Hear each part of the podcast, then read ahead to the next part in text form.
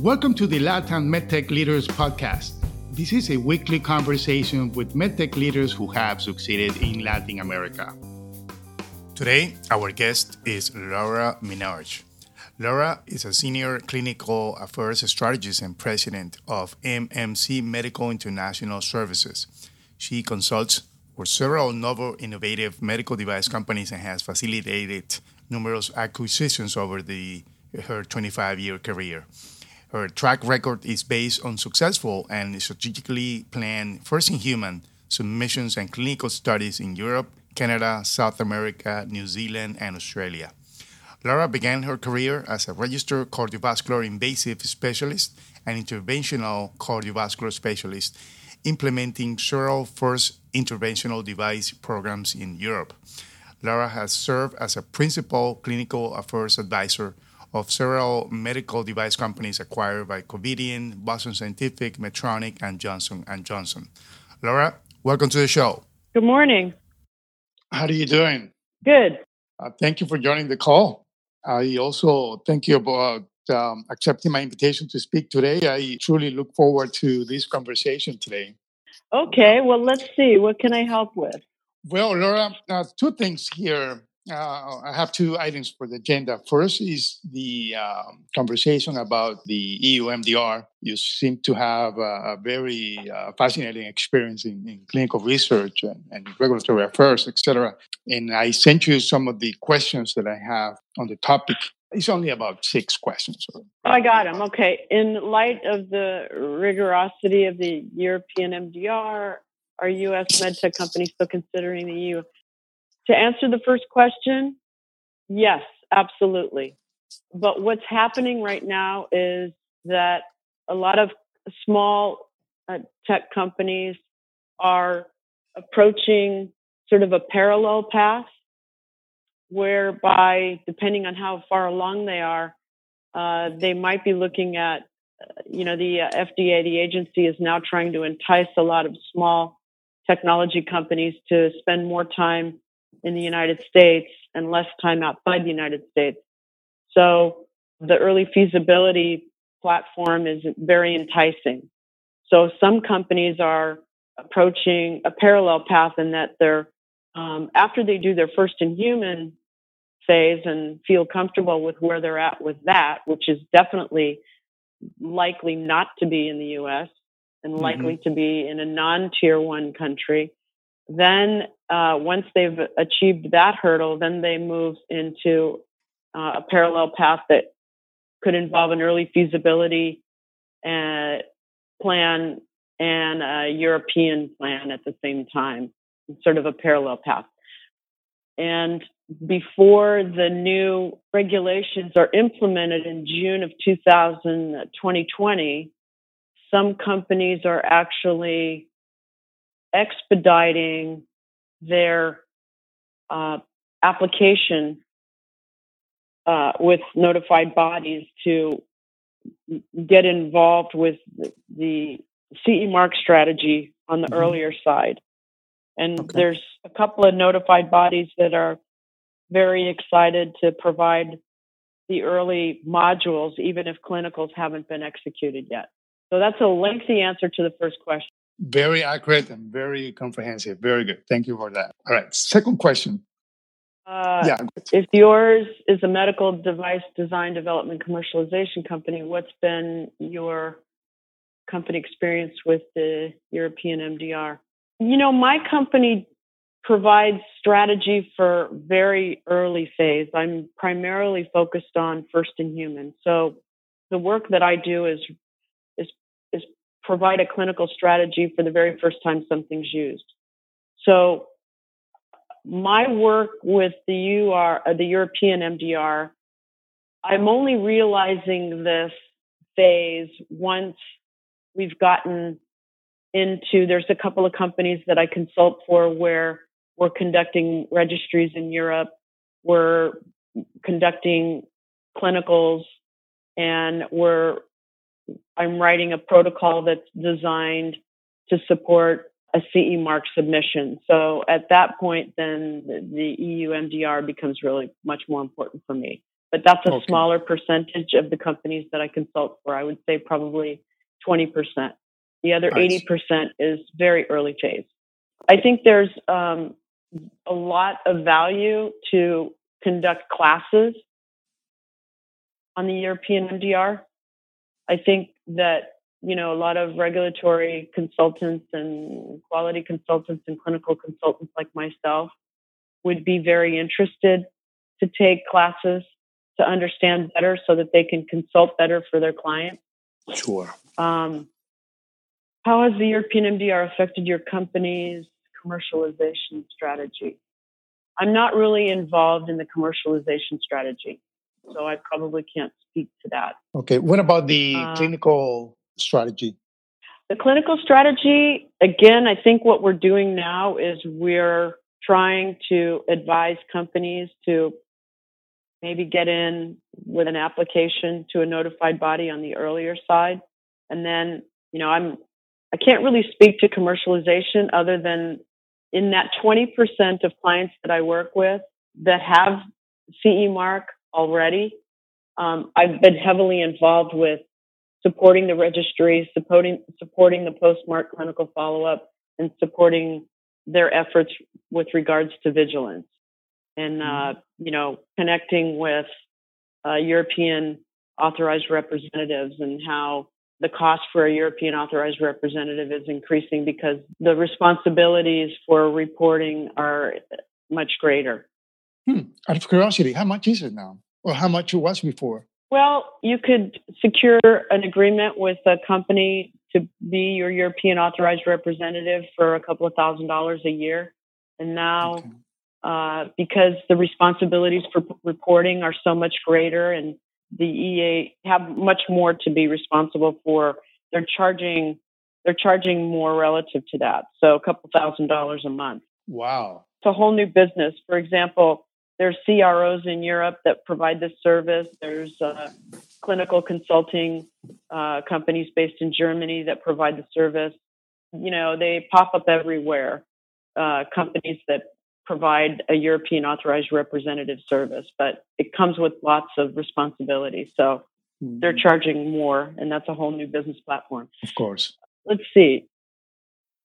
Are med tech companies considering other alternative markets to the Euro- European Union so they can start generating revenue faster? If so, is Latin America one of those markets? No, I don't see medtech companies considering alternative markets to the European Union for for revenue purposes. The Latin American market, with the companies that I work with at the very early phase, they, they, we do a lot of work in Latin America um, pre-commercial, pre-commercialization. Okay. So not not so much from a commercial perspective. I think if I understood a little bit more about the post market phase and what Latin America could offer, I could maybe advise clients better. But uh, I don't see any of the companies that I work with looking at Latin America as an alternative to Europe. Hmm. Okay. Um, What's your general thoughts on early stage clinical trials or selling medical devices in Latin America? Okay, kind of the same question. I think we we like very much going to Colombia. We like very much going to Brazil, which I think is equivalent to Germany as far as how it is viewed upon uh, for submissions, both in the U.S. and in Europe. I think data collected in uh, Brazil is very high quality. So lots of my companies like to conduct trials in Brazil.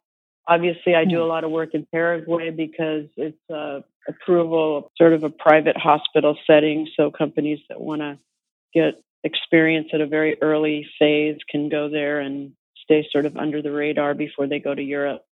Uh, so yeah. we do work in the Dominican Republic. We do work in Panama on a limited basis. We do work in Paraguay, Colombia, Brazil, Chile. That's about it. Okay. Have you heard yeah. about the Pacific Alliance in Latin America? I've heard about it. I don't know that much about it. I would be very interested to learn a little bit more about it. There's a company that I work with, a CRO in Brazil called CRC. or H HCOR. HCOR mm-hmm. actually acquired CRC. So they do a lot of the submission. They help me with my submission platforms. There's a group out of Yale that I worked with. Oh, that's um, at the Medellin CardioVID. I worked with them before. Yeah. Yes, exactly. And then, you know, I have a client that wants to approach something a little bizarre. You know, I've had some clients that wanted to go to Panama, and when you go to Panama, there isn't real ethics committees. And okay, so then if there's not an ethics committee and a company wants to go to a certain facility, I've actually written a charter and hired ethics committee and put an ethics committee together to wow. support a submission. Yeah. No, I'm you know, okay, so oh let's let's go back to the drawing board and so they bought the shoes first and then we have to get the hat and the dress and everything else. So it's putting everything together. But um Yeah. Yeah. Yeah a couple months ago with a site in, in Colombia, with a clinic in Colombia. They didn't have ethics committee, but the sponsor, which actually Hancock Jaffe, a company out of Orange County, uh, very close to where you are. Well, I went over there because Mark Glickman is. Mark, yeah, he's a good friend. Yeah, DSMB, he's working with us. Yeah. He's working okay. with us as we speak. He just came back from Colombia. He's, this is like his third or fourth trip.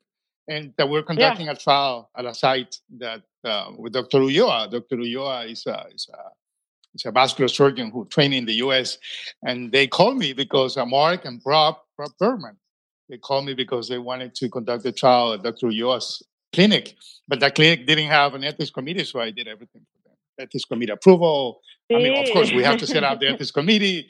And then we went to INVIMA, which is the regulatory agency. We got it right, approved. Right, and right. Uh, yeah, it's, it's already running. Yeah. So Mark and I were on a a DSMB call yesterday for about an hour and a half with another company that's in the vascular access space, and he sits on the he's on the nice. DSMB board. So he was telling us about just coming back, but came over to Hancock Jaffe because I worked with Warren Hancock many, many, many, wow, many years ago. Really? Yeah, I've been in the industry for a long time, and you know, Warren was a wonderful guy, and I knew Mr. Jaffe as well. So I went over there and I was consulting with them before they you know, I forget the guy who was the CEO, but they were asking me questions about getting approvals down there. And, Rob Berman. And obviously, yeah. yes, yeah. exactly. So I think, you know, I really didn't get too involved with that because, uh, again, it, for me to do things down there, I have to partner with somebody. So sure. I partnered, I told you who I partnered with for, for Brazil and, you know, in Panama, we sort of did our own thing. So yeah, well, you already have you have a new partner in Colombia now. Yeah, no, Colombia. I actually did a submission in Colombia on my own for a company that had a device for atrial fibrillation, and we were submitting. I'm looking it up right now. Mitralign, um, MitraSpan. No, it was. It's an AF device. It was for a Apama, which was acquired by Boston Scientific, but we were going to, we were working with William Uribe, who's at CES Cardiologia, hmm. Universidad CES. Oh, CES. Yeah, that's in Medellin, Universidad CES. Jorge Gomez was the president of the ethic committee down there, and oh. and I got approval actually, and I got to the point of going to INVIMA, and then Boston Scientific acquired Apama, and then we never went any farther. But oh. I did the whole submission on my own. Wow, impressive! And you yeah. speak Spanish, I imagine. No, I speak Italian, which I got everything translated. Wow, impressive, impressive. But we went there because we were working with Vivek Reddy out of Mount Sinai, and Vivek wanted to work with William Uribe. He wanted to yeah. go to Colombia instead of going to uh, Paraguay or some other place that he was less familiar with. Interesting, interesting. I don't know if if you know something about our our story, but we started because my brothers work through the University of Miami. He's an interventional cardiologist, Pedro, and uh, he he started traveling to Paraguay with Dr. Adrian Ebner, and that's probably who you're well, that's referring who I, to. Yeah, yeah, that's Hospital Italiano, the Italian hospital in Paraguay. Sí, Italiano. Okay. Yeah, uh-huh. yeah. yeah. So we know him well. Pedro has been he's been there a few times. He's worked with him. He trained at the University of Miami, if I remember correctly, and that's the affiliation that he had with the university. And that's how Pedro, my brother, he was a professor in the university, and he ended up doing trials with him. And then he also ended up in Colombia. He must know me then, maybe. Oh, probably. Pedro. I mean, your name, yes, your name sounds very familiar. I mean, I'm sure my brother knows you. Yeah. He has to because I'm doing things in Paraguay. I'm leaving Sunday. I'm down there. I've been going down there, taking companies down there for 12 years now. Wow, Laura. Impressive. Fantastic. Wow. Is it a CRO in Paraguay? Is there anybody who's helping you with all these or, or not? I'm the CRO. Interesting. What about the importation of the devices? Don't you need a, like a local third party or something? No, we do it with Adrian, and we he walks us through. Uh, that's what I heard. Customs, Costumes and everything. Yeah, that's what I heard. Yeah. In uh, fact, nice. we just did uh, the entire clinical trial for Millipede Medical in Paraguay, and they were just acquired in January by Boston Scientific. Impressive. I mean, congratulations. So that's why I'm more involved and have much more expertise on the early phase of efforts for clients, more so than later on. So that's sure. Really okay. I'd like to clarify something that's been kind of intriguing me for a while. Paraguay am I correct in, in, saying that Paraguay is a very good place for early stage trials for cardiovascular uh, devices? But anything other than that is difficult because you don't have an equivalent Adrian Ebner in other uh, therapeutic areas. Is that correct or not? So there's a, a, couple of different answers to that. With Apama that I was talking about a little bit earlier, that's an electrophysiology device. And okay. they don't really do electrophysiology down there. They don't you know they don't have the economy to support yeah. all of the equipment that you need. So yeah. mm-hmm. we did our first four patients for a Apama down in Paraguay just to prove our catheter feasibility. And we brought all of the equipment down there.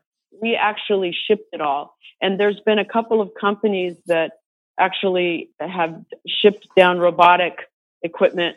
You know, that were doing robotic and laser, for example. So you know, you can do whatever you want to do in that lab because, you know, he runs that lab. Yeah. Yeah. But you have to of, realize that it's just basically a, you know, a cath lab.